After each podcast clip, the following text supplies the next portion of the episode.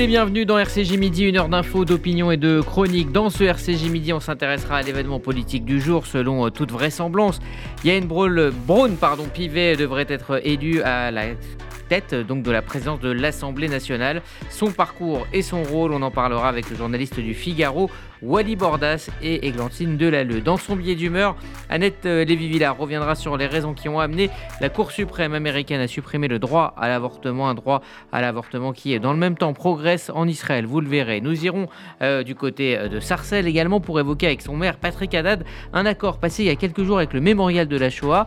L'idée de faciliter l'accès aux ressources documentaires aux habitants de la ville, une démarche symbolique pour une ville symbole. Et puis en fin d'émission, vous retrouverez vos chroniques du mardi la philo avec Gabriel Albert et puis le sport avec David Roizen. Voilà pour le programme de cette heure d'info que l'on débute par l'essentiel de l'info à la mi-journée avec Margot Siffer.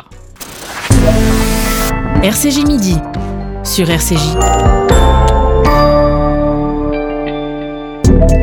Elisabeth Borne poursuit ce mardi les tractations avec les présidents des groupes parlementaires. Elle doit discuter avec les républicains, les socialistes, les communistes et les écologistes. La première ministre leur a adressé hier une lettre. Elle dit prendre acte de leur refus d'entrer dans une dynamique de coalition avec le groupe majoritaire.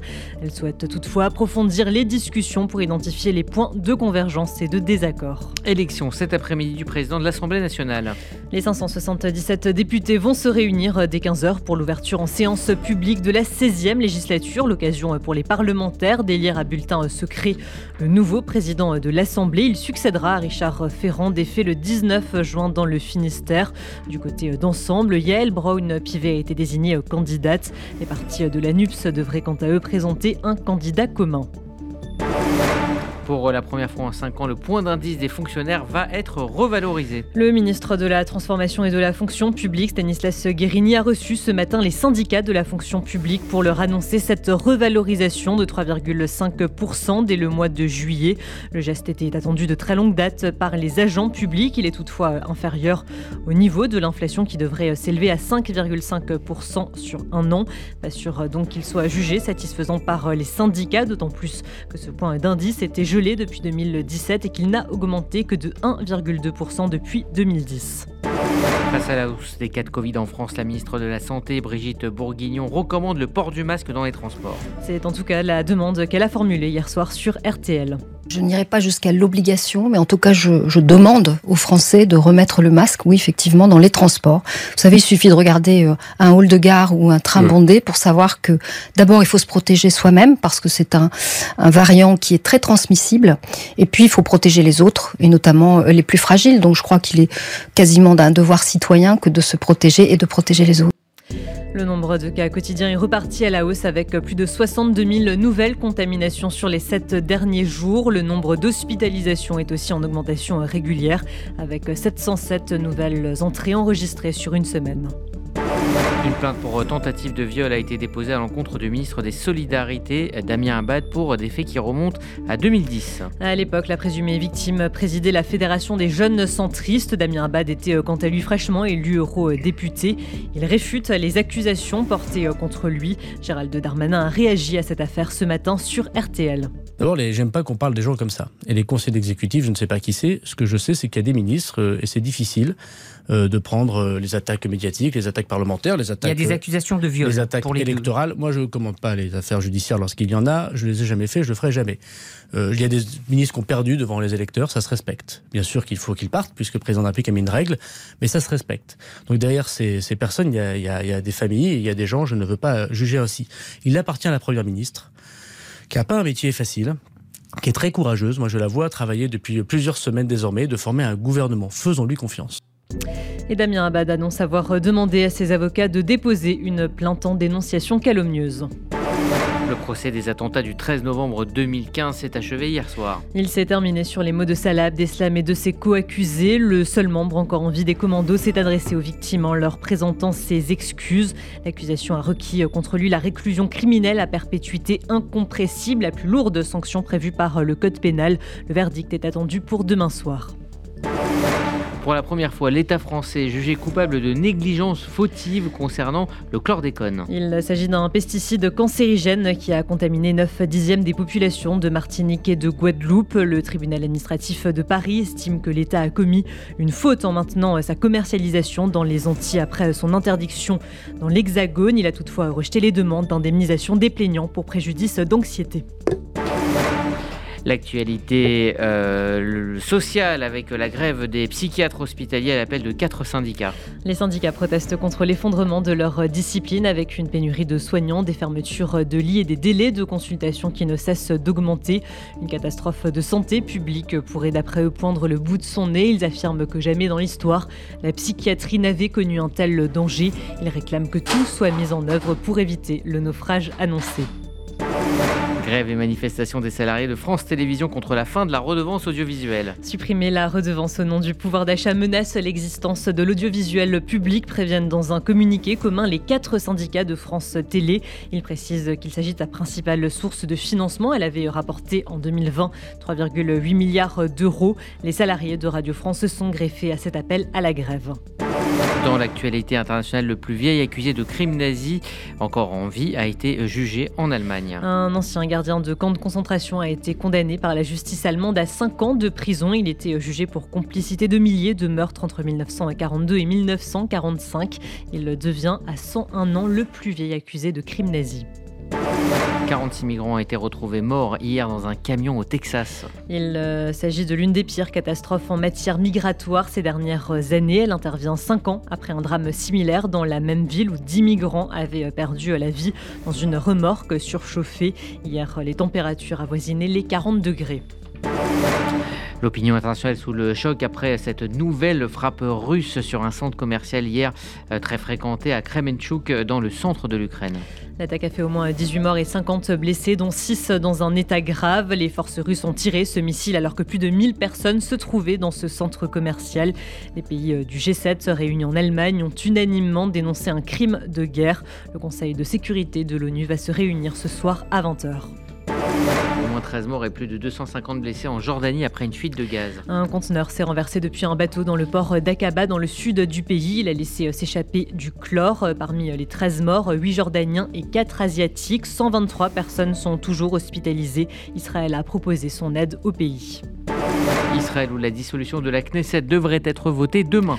Le projet de loi sur la dissolution a été adopté hier soir en première lecture. La coalition et l'opposition ont proposé les 25 octobre et 1er novembre comme date possible pour les prochaines élections. Les budgets de campagne alloués à chaque partie de la législature augmenteront de 8,6 millions d'euros. Toujours en Israël, nouvelle grève des enseignants dans tout le pays aujourd'hui. Les jardins d'enfants, les écoles et les collèges sont concernés. Les syndicats d'enseignants demandent toujours une augmentation des salaires, des demandes qui ne sont pas fondées d'après le ministère des Finances. La semaine dernière, déjà, les enseignants avaient fait grève pendant deux jours.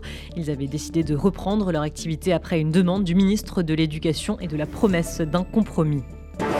Israël qui adopte la réforme qui facilite l'avortement. Elle permettra notamment aux femmes d'avoir accès à un avortement médicamenteux dans les caisses de santé sans avoir à se rendre à l'hôpital pour en bénéficier. Elles n'auront plus non plus à comparaître devant une commission ni à s'entretenir avec une assistance euh, sociale. Des procédures jugées dégradantes et archaïques par le ministre de la Santé. Shana Orlik, membre du parti Meret et conseillère du vice-ministre de l'économie israélien, est revenue sur cette réforme. C'était ce matin sur RCJ. Cette réforme, elle est euh, incroyable parce qu'en fait, il y a beaucoup plus de demandes qui ne sont pas du tout traitées, qui ne sont pas prises en compte dans cette statistique.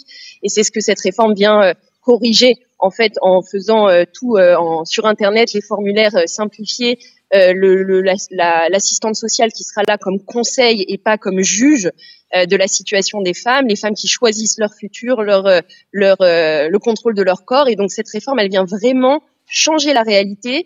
Euh, on verra. Donc euh, cette réforme va commencer euh, d'ici trois mois, mais je pense que d'ici l'année prochaine, d'ici deux ans, on verra le chiffre de 17 000 IVG augmenter énormément parce qu'il y a bien sûr beaucoup plus de femmes qui souhaitent accéder à cette procédure et qui ne peuvent pas aujourd'hui du fait que ces commissions ne fonctionnent pas. Il faut, elles sont extrêmement culpabilisantes, extrêmement humiliantes. Il y a beaucoup de femmes qui préfèrent garder leur grossesse malheureusement alors que ce n'est pas leur choix mais parce que l'État ne, proposait pas une vraie solution jusqu'aujourd'hui. Et donc cette nouvelle réglementation facilitant l'avortement entrera en vigueur d'ici trois mois. Un dernier mot euh, de sport et de cyclisme avec euh, Julien Alain-Philippe qui ne disputera pas le Tour de France. Le champion du monde et chouchou du public n'a pas été retenu par sa formation pour participer à la course. Il avait euh, pour rappel chuté il y a deux mois, ce qui lui avait notamment causé des fractures d'omoplate et de côte. Je ne veux pas être au départ si je ne peux pas être à mon meilleur niveau, a-t-il déclaré. Julien Alain-Philippe a tout de même repris la compétition dimanche lors des championnats de France. Merci Margot Siffer. Vous écoutez RCJ Midi. Dans un instant, on reviendra avec notre éditorialiste et cofondatrice du MLF, Annette Lévy-Villard, sur la décision vendredi dernier de la Cour suprême américaine de supprimer le droit à l'avortement.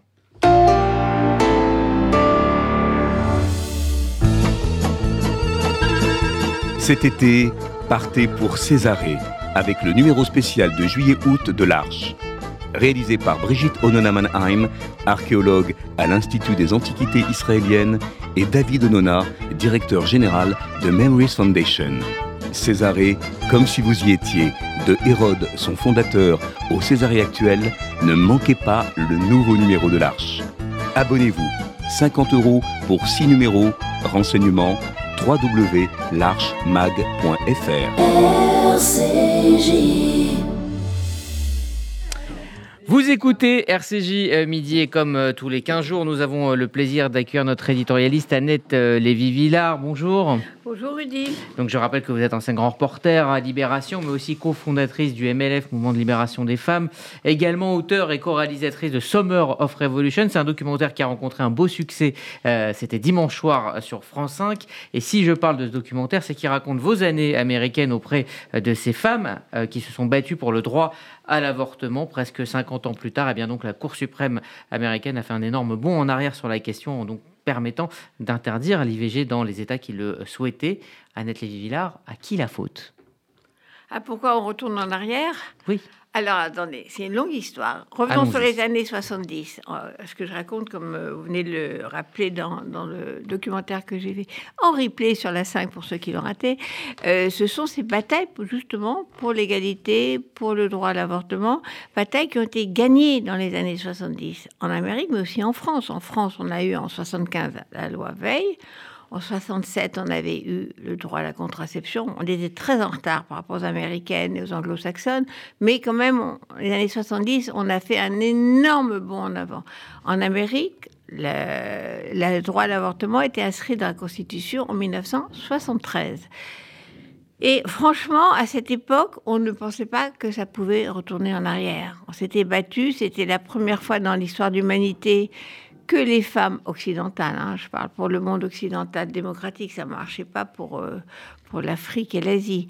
Mais en tout cas, pour nous autres occidentales, on avait pour la première fois dans l'histoire de l'humanité le droit à décider d'avoir ou non un enfant, si on voulait.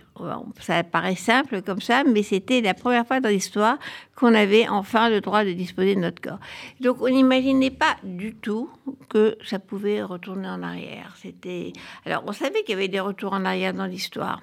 Hein, parce que, euh, par exemple, à chaque guerre mondiale, euh, que ce soit en France ou en Amérique ou en Angleterre, les femmes ont été mobilisées, ont pris les, boulots des hommes, ont été dans les usines pour faire tourner euh, la fabrication d'armements, etc.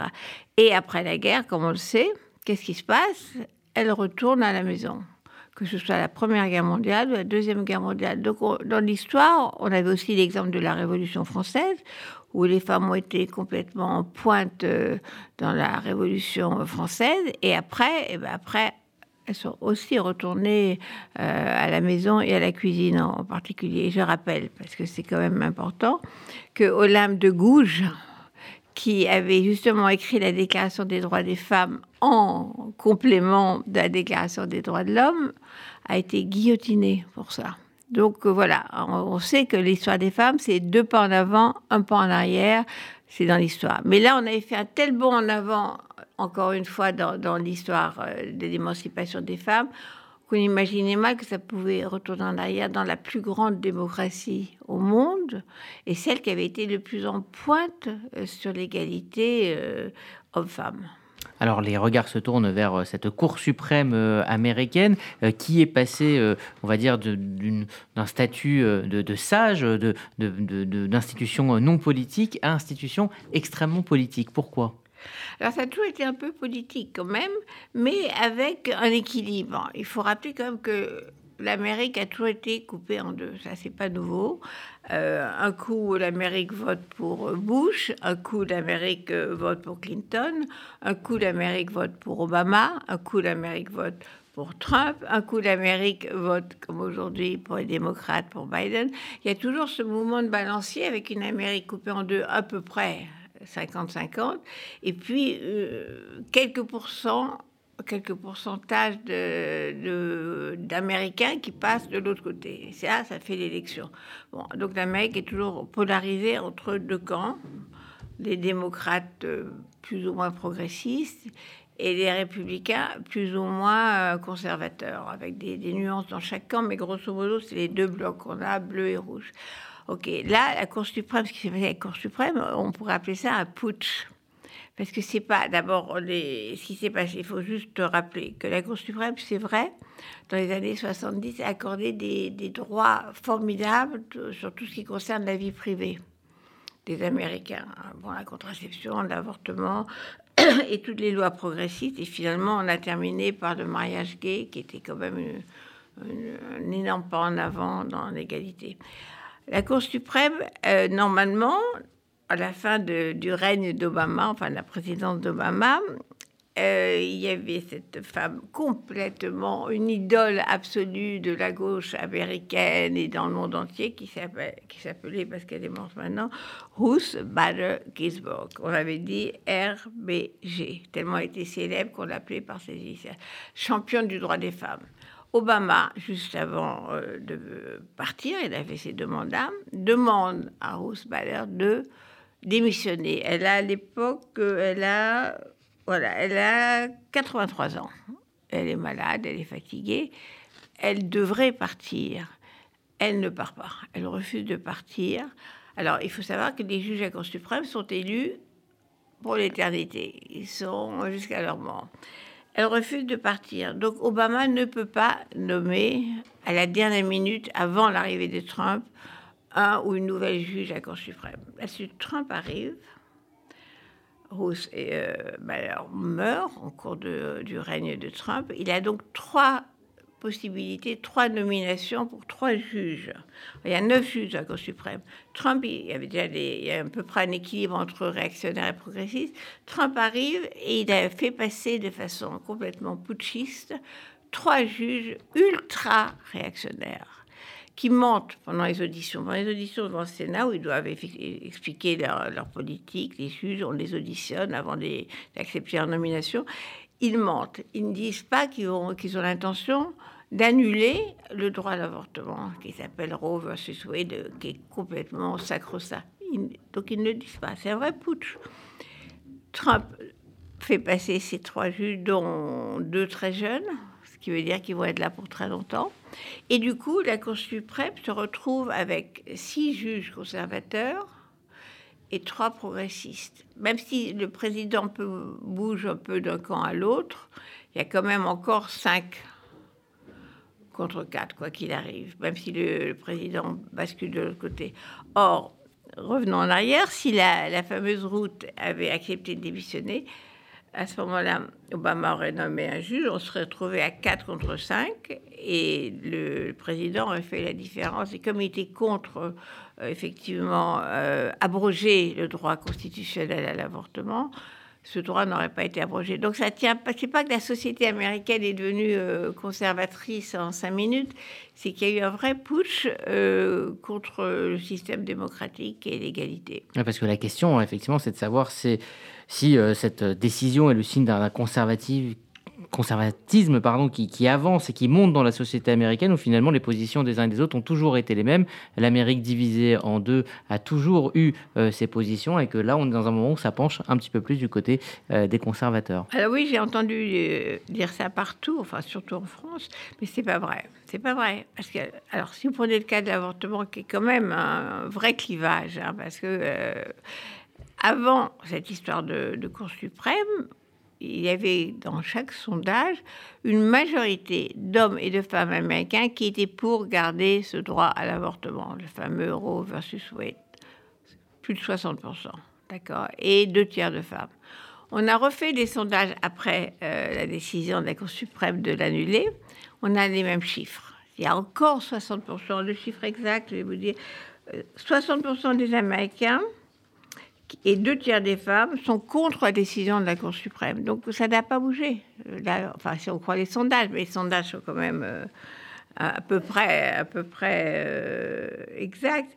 58% des Américains ont dit on est pour une loi fédérale qui légalise l'avortement pour réparer un peu la décision de la Cour suprême, arriver à faire passer une loi fédérale donc qui aurait valeur de loi pour tout le pays et qui est maintenant un objet, je ne sais pas si c'est possible, c'est très compliqué d'avoir une loi fédérale, mais ça serait évidemment la solution. Donc pour répondre à votre question, Rudy, l'Amérique n'est pas devenue euh, extrêmement conservatrice depuis une semaine. C'est pas ça qui s'est passé. Et vous avez toujours le, même euh, clivage euh, entre une Amérique progressiste et une Amérique religieuse conservatrice.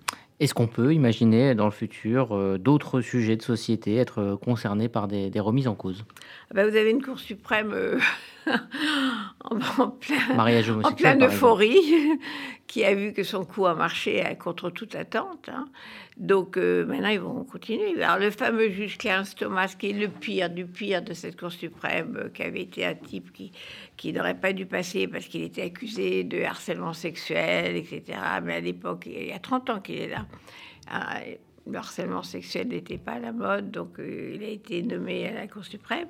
là, il a bien annoncé la couleur, si je peux dire. Il a dit bon, ben voilà, maintenant il y a d'autres sujets de société, de vie privée. On va légiférer sur évidemment le mariage homosexuel, mais également tout ce qui concerne le sexe entre personnes de même sexe, et pas seulement le mariage.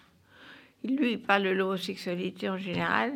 Ils ont commencé la semaine dernière, c'est passé à peu près inaperçu, mais juste avant de décider sur l'avortement, ils ont fait passer euh, une décision qui autorise euh, le port d'armes caché, qui était quelque chose qui protégeait justement euh, un peu les gens dans la rue, qu'on ne pouvait pas se faire tirer dessus parce qu'on n'avait pas le droit de cacher une arme. Eh bien ça, ils ont déjà levé ce verrou sur les armes à feu, ils vont continuer. Et donc, c'est du point de vue euh, de la société, de la vie privée, etc., c'est une vraie catastrophe. Maintenant, il y a, en, Amérique, il y a des contre-pouvoirs quand même. L'idée d'une loi fédérale, euh, si Biden fait un carton aux élections en novembre, midterm, c'est-à-dire que les démocrates mhm. sont renforcés au Sénat, là, on peut imaginer euh, qu'ils puissent pousser pour avoir une loi fédérale. Merci Annette euh, Lévy-Villard euh, pour euh, cette analyse, vous qui connaissez évidemment bien les États-Unis et ce sujet de la lutte pour le droit des femmes. Merci à vous. Alors, que le droit à l'avortement recule hein, aux États-Unis, eh bien il progresse en Israël. Une loi votée à simplifier les formalités, les détails avec Églantine Delalleux. Le droit au corps de la femme appartient à la femme seule. Il est temps de passer au XXIe siècle, c'est ce qu'a déclaré le ministre de la Santé israélien Nitzan Horowitz. Selon le ministère de la Santé, les femmes pourront interrompre leur grossesse par voie médicamenteuse sans se présenter en amont devant une commission. Selon la loi israélienne, les femmes ne peuvent pas demander un avortement sans passer par une commission composée de trois représentants de l'hôpital pratiquant l'IVG. Ces commissions ont pour rôle d'examiner les demandes d'avortement sur la base de critères tels que l'âge de la femme, la façon dont la grossesse s'est déroulée la santé du fœtus. Et ensuite, elles approuvent ou non cette demande, une procédure qualifiée d'humiliante, d'invasive et d'archaïque selon de nombreuses femmes qui, pour certaines, sont obligées de mentir à la commission pour obtenir l'autorisation. Avec cette nouvelle réforme, les femmes pourront maintenant ne plus passer devant une commission et ni s'entretenir avec une assistante sociale. Le formulaire ne comprendra plus de questions dites dégradantes, comme le fait de savoir si une femme ou son partenaire utilise des contraceptifs, une nouvelle réglementation qui entrera en vigueur dans les trois prochains mois et qui permettra un renforcement du droit le plus fondamental de la femme à son corps et à sa vie, a salué le ministre de la Santé. Si la loi israélienne restreint l'avortement pour une femme mariée ou si elle a entre 18 et 40 ans, le droit à l'avortement est officieusement libre et facilité en Israël aucune peine pénale ne sanctionne une entorse à la règle. Selon le Bureau central des statistiques, plus de 16 000 demandes d'avortement ont été faites en 2020. 99,6% d'entre elles ont été approuvées. Voilà donc pour euh, ce point sur euh, la situation donc en, Israël. Vous écoutez RCG Midi, dans un instant on s'intéressera à l'événement politique du jour en France. Cette fois, selon toute vraisemblance, Yael Braun-Pivet devrait être euh, cet après-midi à la présidence de l'Assemblée nationale. Son parcours, son rôle, on en parle tout de suite avec le journaliste du Figaro, Wally Bordas. Faites-vous connaître, faites-vous entendre. Ouvrez une vraie visibilité à votre entreprise, votre association, votre projet. RCJ est là pour trouver avec vous la solution clé en main. Spot radio, campagne publicitaire, publi reportage, sponsoring d'émissions, nous serons à vos côtés pour élaborer ensemble la meilleure des stratégies pour vous faire connaître. Appelez notre régie publicitaire au 06 03 47 98 36. Bonjour, c'est Laurence Goldman. Je vous donne rendez-vous tous les mardis de 11h à midi pour Essentiel, votre magazine culturel sur RCJ.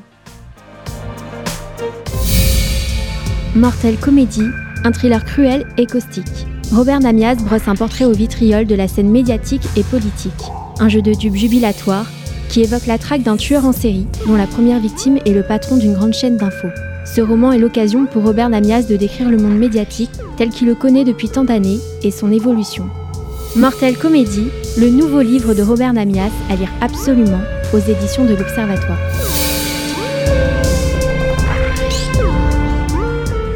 Michel Boujna, parrain du Magen David Adom France. Écoutez-moi bien, souscrivez à l'assurance MDA. Je vous explique, c'est très simple à partir de 120 euros de dons cumulés dans l'année au MDR France, en cas d'urgence médicale, moi et ma famille, on bénéficie de l'entière gratuité des services du Magen David Adom en Israël. Je sais pas si vous vous rendez compte. Votre don au MDA France est déductible de votre impôt à hauteur de 66%. MDA France, 48 de Liège, 75 008 Paris, 01 43 87 49 02. MDA-France.org. Alors que la Première ministre Elisabeth Borne poursuit aujourd'hui ses rencontres avec euh, les groupes parlementaires pour éviter des blocages institutionnels, les députés vont élire le ou peut-être la nouvelle présidente de l'Assemblée nationale, Églantine Delalleux. C'est l'effervescence au Palais Bourbon depuis les législatives et aujourd'hui est une étape importante. Les députés lancent officiellement la 16e législature avec l'élection à partir de 15h de la présidence de l'Assemblée nationale. Sauf surprise, ce serait Yael Braun-Pivet qui devrait accéder au perchoir. Elle deviendrait donc la première femme à la tête de l'Assemblée nationale. Alors elle est peu connue hein, du grand public, qui est-elle? Yael Braun-Pivet est née en 1970 dans une famille juive. Son grand-père, tailleur polonais, a fui l'antisémitisme en se réfugiant à Nancy dans les années 30. Elle devient avocate pénaliste et milite au Parti socialiste, mais à l'automne 2016, elle adhère au parti d'Emmanuel Macron. Novice en politique, elle devient députée puis présidente de la commission des lois. L'opposition, mais aussi des élus de la majorité, poiteront au début du doigt son amateurisme. Et puis il y a ce petit caillou dans la chaussure à l'été 2018, euh, l'affaire Benalla. Et oui, assurant la présidence de la commission d'enquête sur Alexandre Benalla, l'ex-collaborateur d'Emmanuel Macron, elle est critiquée pour son manque d'impartialité. Je vous propose de voter. C'est pas possible. Ouvrez les micros. Hein. Parlez dans les micros pour vous entendre. Sur la liste que je vous ai indiquée. Madame la Présidente, c'est irresponsable de votre. Euh, ne comprend pas l'ensemble des noms que Monsieur Guillaume Larrivé a proposés et qui ne sont pas compris dans la liste que je vous propose. Le journal Le Monde ira même jusqu'à dire qu'elle est l'une des principales perdantes de l'affaire Benalla. Pendant son mandat de députée, Yael Braun-Pivet a souvent été la cible d'insultes antisémites sur les réseaux sociaux, Youpine véreuse ou encore Prépare-toi à l'écran de nouveau. Elle s'était confiée sur ces menaces au micro de RCJ. On a plutôt tendance à, mettre les choses sous le tapis, à, se dire bon ben, à finalement s'en accommoder ou s'y habituer. Et je crois qu'il faut pas parce qu'en faisant cela, en fait, euh, on le laisse prospérer de façon euh, insidieuse. Et, euh, et, là, par semaine, on était bien au-delà de, de, de l'insulte. Et, et c'est la raison pour laquelle je me suis dit, on, on peut pas, on peut pas laisser passer, on ne doit pas laisser passer. Et, et vous avez raison, j'ai rappelé hier dans l'hémicycle mon histoire familiale. Mais ce que je n'ai pas dit, c'est que mes grands-parents n'ont pas fait que fuir. Mon grand-père, lui, est rentré dans la résistance. Il a été médaillé de la résistance et c'est comme ça que nous sommes devenus français. Et je crois que Euh, c'est aussi le signal qu'on doit envoyer aujourd'hui. Il ne suffit pas de, il faut pas courber les chines, il faut euh, se dresser face à l'antisémitisme. Plutôt appréciée par l'opposition, a été rattrapée le week-end dernier par des positions prises il y a 4 ans. Yael Braun-Pivet avait rejeté en 2018 l'inscription du droit à l'avortement dans la Constitution, une prise de position pointée du doigt par l'opposition après la proposition des macronistes d'inscrire le droit à l'IVG dans la Constitution. D'autres candidats à la présidence de l'Assemblée devraient se présenter face à elle, comme Annie Genevard des Républicains ou encore Sébastien Chenu du Rassemblement national. Alors on va prendre un peu de recul et se demander euh, bah, quels sont les pouvoirs du président, donc de la présidente de l'Assemblée nationale. Alors, il est le quatrième personnage de l'État, et veille au respect du règlement, organise les séances et fait aussi de la discipline lors des débats dans l'hémicycle. En cas d'incident, il peut suspendre ou arrêter une séance qui dérape. Il peut être consulté par le chef de l'État lors d'une dissolution ou de l'application de l'article 16 de la Constitution, utilisé lorsque les institutions sont menacées, un article qui n'a été appliqué qu'une seule fois en 1961 après la tentative de coup d'État de quatre généraux en Algérie française. Et ce n'est pas tout puisque le président de l'Assemblée nationale a aussi des pouvoirs de nomination. Et oui, il peut nommer des membres du Conseil supérieur de la magistrature ou de l'ARCOM, anciennement appelé le CSA. Le président de l'Assemblée nationale a aussi pour rôle de présider le Congrès, une réunion de l'Assemblée et du Sénat lorsqu'il faut adopter une réforme constitutionnelle ou lorsque le président de la République prend la parole devant les deux chambres. Merci Eglantine Delalleux. Et pour en parler, aller plus loin, nous sommes en ligne avec Wally Bordas, journaliste politique au Figaro et co-auteur du livre Tout ça pour ça, quoi déception, démission, une enquête au cœur de l'Assemblée nationale aux éditions Plomb. Bonjour. Bonjour. Merci d'être avec euh, nous euh, ce midi sur euh, RCJ. Le Palais Bourbon est un lieu que vous connaissez bien pour y avoir donc enquêté pendant plusieurs années, y avoir travaillé. il y a effectivement cette mission officielle de la présidence de l'Assemblée nationale que Églantine Delalleux vient, vient de décrire. mais quel est le rôle d'un président, donc de désormais une présidente, entre les lignes dans le, dans le quotidien, dans ce qui ne s'écrit pas finalement? Alors effectivement, il y a, il y a, la mission un peu officielle euh, bah, qui vient très bien d'être décrite, qui est en plus de, de, de, mener les, les débats, de, savoir euh, faire respecter un petit peu euh, son autorité, respecter aussi la, la, parole des oppositions. Mais, euh, mais entre les lignes, euh, Richard Ferrand, par exemple, avait beaucoup, avait été une sorte de, de, de, second chef de, de, la majorité, avait fait en sorte que que les députés euh, de la République en marche euh, euh, marche droit, si, si je peux m'exprimer ainsi, et, et, et, ça va être un, petit peu le, le, le rôle de, de Yael Braun-Pivet que, que, que d'être à la fois euh, une sorte de seconde chef euh, de la majorité, mais aussi euh, savoir essayer de, de, d'élargir, essayer d'avoir de très bons très bons rapports avec les, les différentes différentes oppositions qui en plus cette fois-ci, on en a déjà parlé euh, maintes et maintes fois, contrairement au premier quinquennat d'Emmanuel Macron, seront nombreuses, euh, seront euh, beaucoup plus virulentes et donc donneront lieu à des débats beaucoup plus animés au sein de, l'hémicycle. Alors, il y a effectivement un rôle à, tenir, mais quelles sont les, qualités pour devenir un bon, une bonne présidente de l'Assemblée nationale? Est-ce qu'il faut de l'autorité, du sens politique, un, sens aussi du compromis, de savoir parler à tout le monde, surtout dans une assemblée où il y aura pas mal, on va dire, de députés de, de, partis, de partis extrêmes? Alors, il faut un petit peu de tout ça. je pense que la, la, la première qualité, c'est d'avoir de, beaucoup de tempérance. Euh, savoir être quelqu'un euh, d'à la fois euh, voilà à la fois très euh, très très fort, très dur dans, ses positions, tout en étant ouvert sur les autres, en, en, ayant une vraie laisser la parole, une vraie ouverture d'esprit, savoir rester maître de soi, savoir être apprécié et respecté tout en étant un petit peu craint. Il y a un vrai rôle très politique parce qu'il faut savoir aussi euh, négocier en coulisses. Il y, a, il y, a, beaucoup de choses qui se jouent, euh, qui ne sont pas forcément euh, directement dans l'hémicycle, qui se jouent derrière. Et c'est là aussi où il y a un, un, rôle très important qui est à jouer. Euh, et euh, Yael Braun-Pivet, de ce point de vue-là, coche quelques cases. Justement, Wally Bordas, avec une majorité relative, comment peut-elle présider les séances? Comment peut-elle éviter finalement les, blocages dans l'hémicycle? Alors je pense qu'il va, va falloir s'attendre euh, pendant les, cinq ans qui viennent, s'il n'y a, pas évidemment de dissolution de l'Assemblée nationale avant, euh, à, beaucoup, je pense, d'interruptions de, de séances, euh, et justement à ce que la, présidente ou le président de, l'Assemblée nationale réunisse régulièrement les, différents présidents de, de groupes pour pour parlementer, pour pour essayer de régler les choses un petit peu en avance ou et essayer d'organiser pour que, que ça se passe le mieux possible.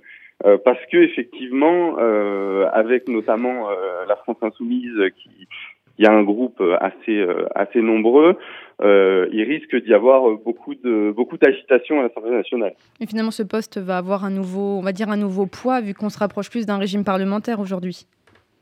Effectivement, euh, ça va être, un, je pense que ça va être la personnalité la plus scrutée, euh, puisque le, là, en tout cas, le début du quinquennat qui arrive euh, les principales choses qui vont se passer, ça sera à l'Assemblée nationale, puisqu'on sait que le président n'a pas de majorité absolue et que donc euh, il va devoir euh, travailler avec le, maximum d'opposition possible, puisque ce n'est pas le cas au sein du gouvernement, visiblement, puisqu'il n'y a pas eu d'accord conclu. Ça se fera à l'Assemblée nationale et donc la présidente ou le président de l'Assemblée nationale aura vraiment euh, une place, euh, une place prépondérante euh, à jouer.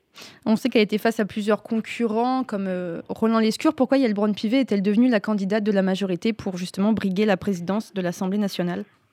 Alors d'abord parce que d'abord parce qu'elle était, elle était pendant cinq ans la présidente de la commission des lois, qui est la commission la plus importante à l'Assemblée nationale. Ensuite, parce que, bah, vous l'avez très bien rappelé tout à l'heure, elle, a réussi pendant cinq ans à imprimer sa marque petit à petit. Euh, ça a été euh, un petit peu compliqué au début, puis finalement, elle a été appréciée à la fois des députés de la majorité comme de ceux de l'opposition. Et ensuite parce que parmi les, les, les opposants qui, qui étaient contre elle, le plus solide était Roland Lescure, qui lui mhm. est président de la commission des affaires économiques et qui est peut-être un petit peu moins politique qu'elle, on disait que c'était le euh, candidat de l'Élysée, c'est exact? Je ne sais pas si c'est exact, mais en tout cas, ce qui est sûr, c'est qu'elle elle a gagné parce que euh, elle a su, au fil de, de, ce quinquennat, se faire un, un réseau de députés euh, euh avec qui euh, elle, elle, a su tisser une espèce de serre. Mhm. elle a su très bien travailler avec la majorité comme avec les oppositions. Elle a beaucoup travaillé sur les prisons à plusieurs reprises. Elle, elle a fait elle a fait des, des, des, pas des séjours, mais elle a fait des déplacements en mhm. prison avec euh, différents parlementaires et, et nombre d'entre eux ont dit que ça leur avait énormément apporté euh, pendant, euh, pendant cette législature. On le disait tout à l'heure, ce serait la première fois qu'une femme deviendrait présidente donc de l'Assemblée nationale. Pourquoi c'est un symbole fort aujourd'hui, Wally Bordas? C'est un symbole fort parce que ce sera, ce sera la première, enfin, ce serait la première. ensuite, parce qu'en plus de ça, il y a une présidente à Matignon actuellement euh, qu'il euh, y a aussi euh, une présidente de groupe pour le camp présidentiel, Aurore Berger, qui a été élue il y a quelques jours. Donc ça ferait trois femmes finalement nommées à des postes clés pour le camp présidentiel et donc ce serait un message envoyé par le président de la République et par la majorité en disant nous, euh, nous donnons euh, une pleine place aux femmes. Ce qui est euh, quand même très loin de ce qui s'est passé il y a cinq ans, où il n'y avait que des hommes autour d'Emmanuel Macron. Effectivement, en plus, lui, il avait déjà dit, il avait beaucoup été critiqué pour ça parce qu'il avait annoncé que voilà, il y aurait la parité. bon, elle y était, mais effectivement, les hommes avaient des postes plus importants que les femmes. il avait, il avait aussi beaucoup dit qu'il y aurait une femme première ministre.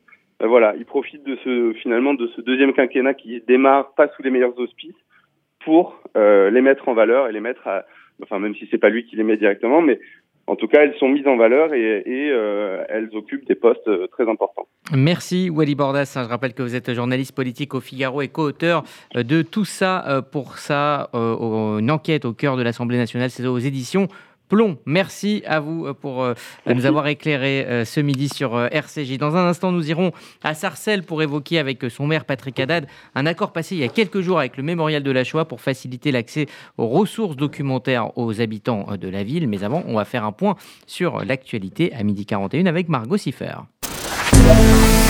RCJ Midi sur RCJ.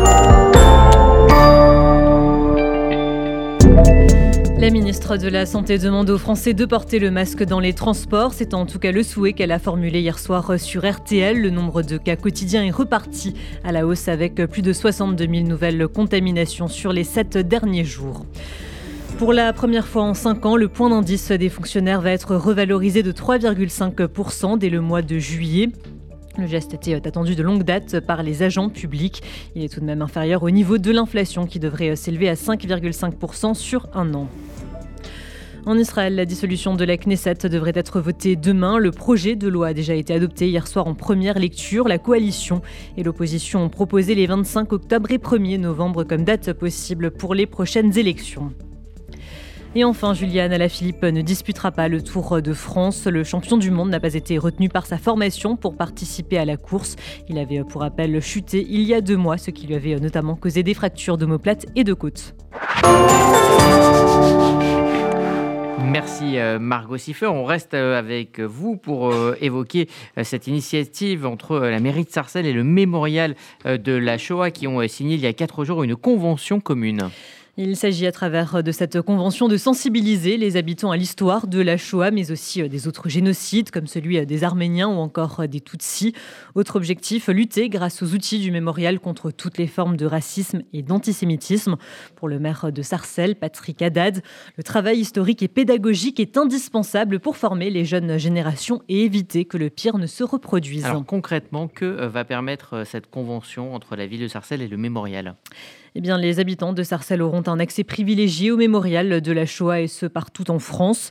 Des ateliers pédagogiques euh, seront aussi organisés pour les établissements scolaires de la ville, tout comme des conférences et des voyages sur les lieux de mémoire. Enfin, le mémorial organisera des activités culturelles dans la ville de Sarcelles. Il participera aussi à des manifestations commémoratives comme celle contre le racisme. Merci Margot Siffer. Et pour en parler, nous sommes euh, en ligne ce midi avec euh, le maire de Sarcelles, Patrick Haddad. Bonjour.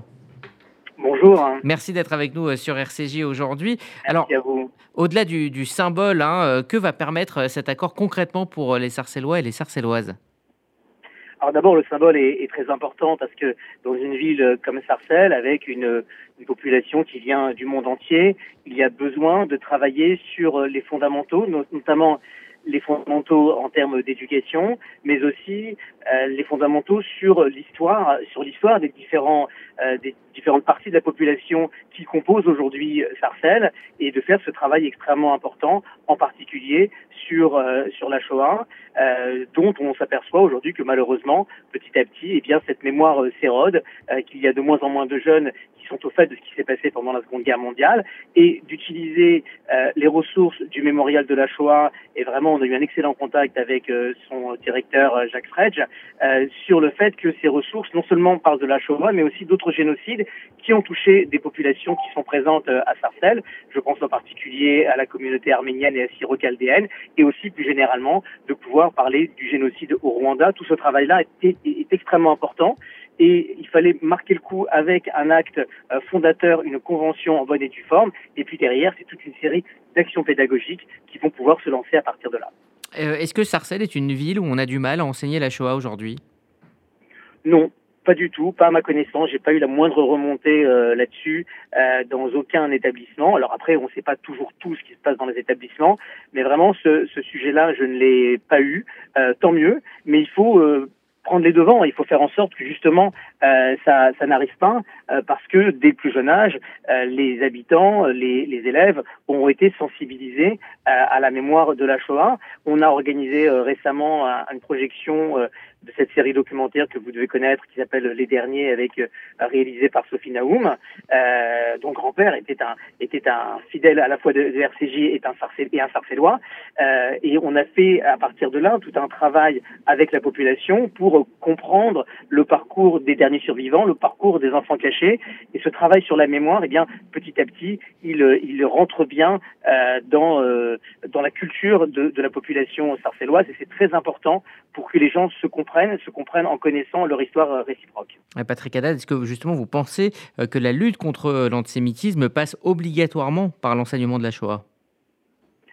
Je pense que ça en fait partie. euh, parce que effectivement le, le, le, paroxysme, si on peut dire, de, de l'antisémitisme dans sa forme euh, la plus la plus atroce et et, euh, et, et, numériquement la plus importante et le projet génocidaire le plus abouti était était effectivement la Shoah. Donc montrer, enseigner le pire, le pire qui s'est produit, doit nous prémunir contre aujourd'hui toute forme non seulement d'antisémitisme mais de racisme parce que les événements historiques peuvent différer, parfois situations historiques géographiques peuvent, différer aussi, mais les, les, les racines du mal, euh, celle de l'exclusion euh, de l'autre, celle euh, de vouloir s'en prendre à l'autre parce qu'il est différent d'un point de vue de sa couleur de peau, de son histoire, de sa religion, de son apparence physique, les fondamentaux sont souvent les mêmes. Et quand on enseigne la mémoire des génocides, on, quelque part on, inocule une forme de virus antiraciste à la population, et donc c'est une clé extrêmement importante pour le grand projet de lutte contre le racisme et l'antisémitisme que nous menons à Sarcelles. Alors c'est la raison pour laquelle vous avez voulu euh, donc euh, rapprocher le, génocide juif de la Shoah d'autres génocides. C'est pour euh, répondre à une, une sorte de, de, on va dire de concurrence victimaire ou justement c'est pour expliquer que les mécanismes sont les mêmes? Alors c'est pour expliquer que les mécanismes sont les mêmes, avec des différences historiques évidemment. Et puis c'est aussi, ce sont les, ressources documentaires et le travail historique que je salue encore une fois du mémorial de la Shoah qui amène à travailler comme ça. C'est pas simplement une demande de notre part, mais on est aussi en phase là-dessus sur le fait que euh, la Shoah ne la mémoire de la Shoah ne doit pas être euh, un exercice euh, qui doit se, euh, se faire uniquement au niveau de la communauté juive, évidemment. Et, et c'est pour éviter la concurrence victimaire, il ne faut pas justement mettre les différentes euh, mémoires en, compétition, mais il faut expliquer que c'est la même démarche qui non seulement euh, a, permis euh, le, pire dans plusieurs situations historiques, mais c'est aussi la même démarche, en tout cas la démarche inverse, qui permet de lutter contre le racisme et contre l'antisémitisme. Donc il y a quelque chose de, rassembleur, de fédérateur dans la façon dont nous voulons lutter et nous luttons au quotidien contre le racisme et l'antisémitisme et on le fait d'autant mieux euh, qu'on fait qu'on fait avec des partenaires qui sont des partenaires euh, extrêmement structurés. Il y a ce partenariat-là en l'occurrence. Nous allons resigner le 5 juillet prochain euh, pour une nouvelle convention de trois ans un grand plan de lutte contre le racisme, l'antisémitisme et les discriminations avec d'autres grandes institutions, les services de l'État, mais également euh, SOS Racisme, l'Union des étudiants juifs de France et la LICRA, qui amènent euh, chacune, chaque organisation amène des ressources importantes pour qu'ensemble on arrive à lutter efficacement contre ces fléaux. Merci Patrick Haddad, maire donc de Sarcelles, de nous avoir parlé de cette initiative, ce partenariat entre le mémorial de la Shoah et la ville de euh, Sarcelles pour l'enseignement euh, de la Shoah dans votre ville. Merci à vous.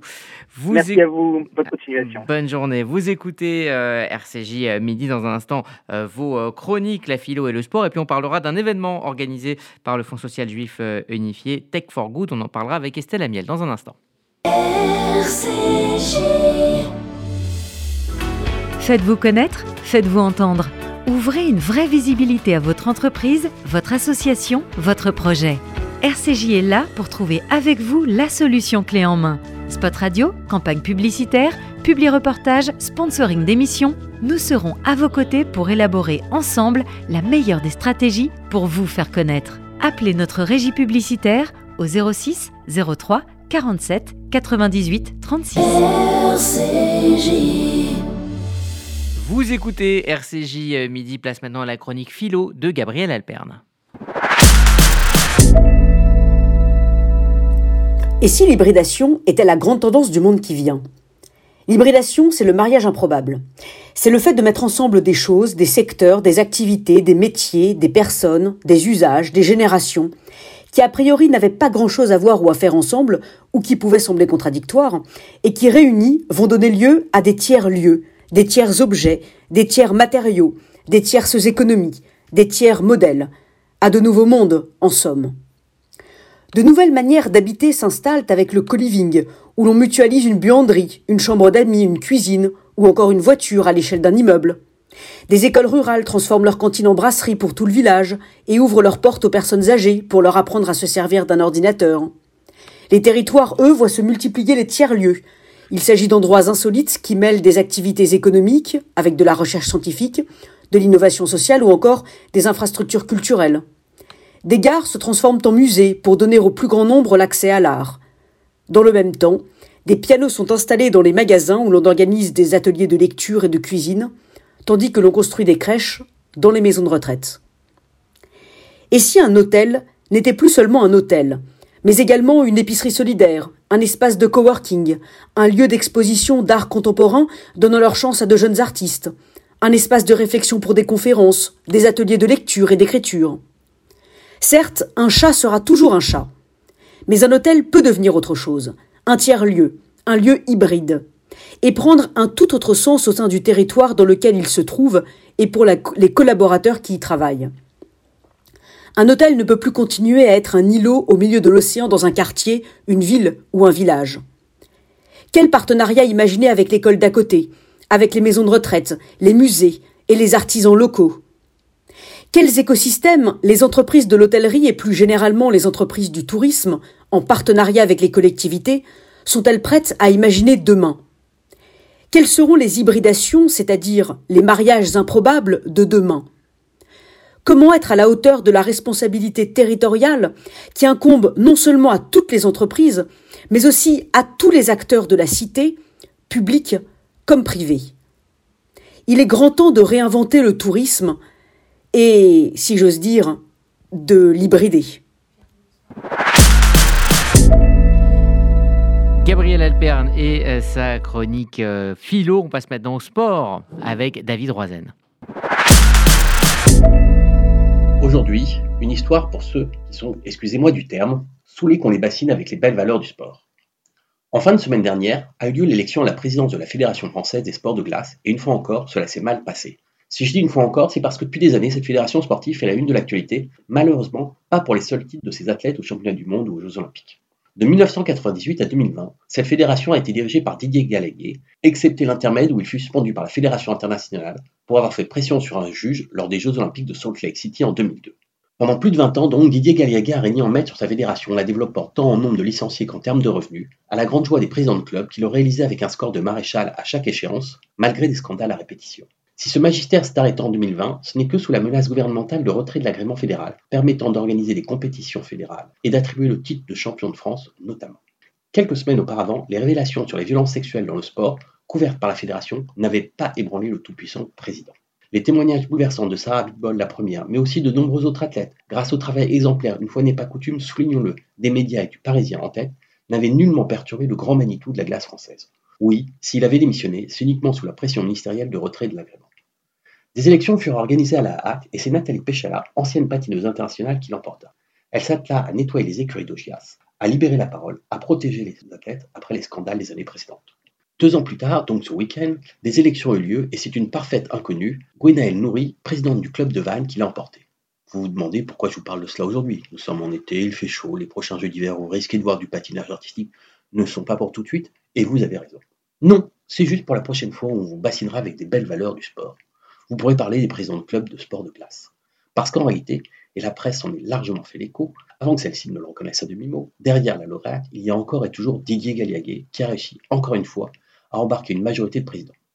Alors que des enquêtes judiciaires sont en cours sur des affaires intervenues pendant ses mandats, alors que des dispositions réglementaires avaient été prises pour l'empêcher de se présenter, il a trouvé une façon de revenir avec le soutien des présidents de club. Bravo à eux et vive le sport et ses valeurs.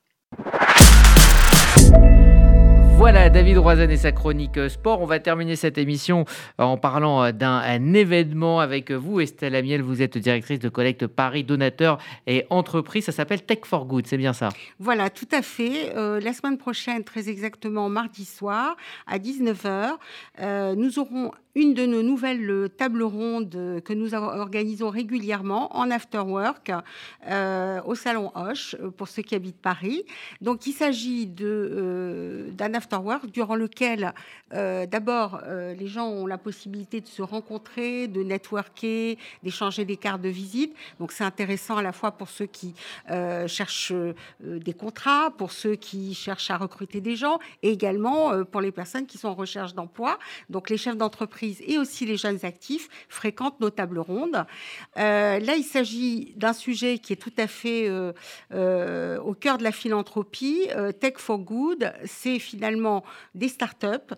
Donc nous allons interviewer cinq ou six patrons de startups qui ont tous le, bien de l'autre ou le bien-être collectif au cœur de leur projet d'entreprise. Donc nous allons avoir par exemple, et là il s'agit plus de science qui vient à la rescousse de la technologie, le docteur Alain Toledano, qui est président de l'Institut Raphaël, qui euh, donc euh, permet, euh, grâce à cet institut, à la fois aux patients atteints de cancer et à leurs proches de vivre le traumatisme de l'après-cancer de la meilleure façon qui soit, avec des méthodes qui leur permettent de surmonter cet obstacle et cette terrible maladie. Nous aurons également Déborah Lévinaire et la Louf, qui dirige depuis 20 ans l'Institut Tralalaire, euh, au sein duquel, euh, avec une équipe d'une douzaine de chercheurs, euh, elle élabore des solutions digitales qui sont destinées aux élèves, pas forcément en difficulté, mais aux élèves d'une manière générale, et qui soient totalement en adéquation avec les comportements de connexion et d'apprentissage via le digital qui sont aujourd'hui ceux des jeunes.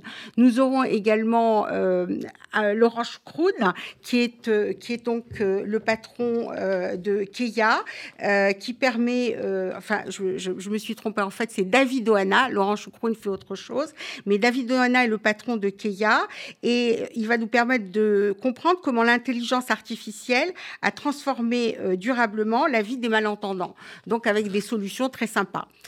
Euh, voilà, il y aura six intervenants. Vous aurez la possibilité euh, d'échanger entre vous, de poser des questions aux intervenants, ce qui est intéressant. On vous attend nombreux. Il y a un tarif spécial. C'est ça? Voilà, c'est au Salon Hoche. Il y a un tarif spécial pour les jeunes euh, et pour les jeunes actifs. Et donc, si vous souhaitez avoir des renseignements, merci d'appeler, de m'appeler. Je suis Estelle Amiel au 01 42 17 11 81. Je répète 01 42 17 11 81. Je vous dis à la semaine prochaine. Merci Au revoir. Merci Estelle Amiel euh, pour euh, donc euh, cette annonce Tech for Good. On va bah, vous laisser puisque c'est la fin de RCG Midi, mais on va vous laisser évidemment entre de bonnes mains comme on le fait chaque jour et plus particulièrement chaque mardi puisque c'est Caroline Gutmann qui arrive dans un instant avec Postface, l'émission littéraire avec deux invités. Caroline, je vous en prie, prenez, prenez place, asseyez-vous. Juste, vous avez une vingtaine de secondes pour nous annoncer le, le, programme à venir donc eh dans ben, quelques minutes. Ça va être un choc. Je ne sais pas si vous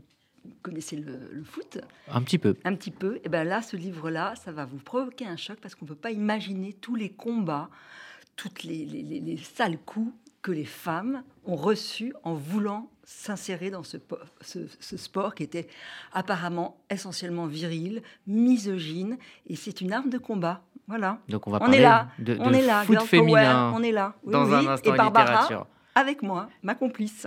Voilà, donc c'est la fin euh, de euh, ce RCJ euh, midi. donc dans un instant, c'est post-face avec vous, Caroline Gutmann. Quant à moi, je vous retrouve pour l'info demain en direct à partir de 8h avec Margot Siffer. Très bonne après-midi à toutes et à tous.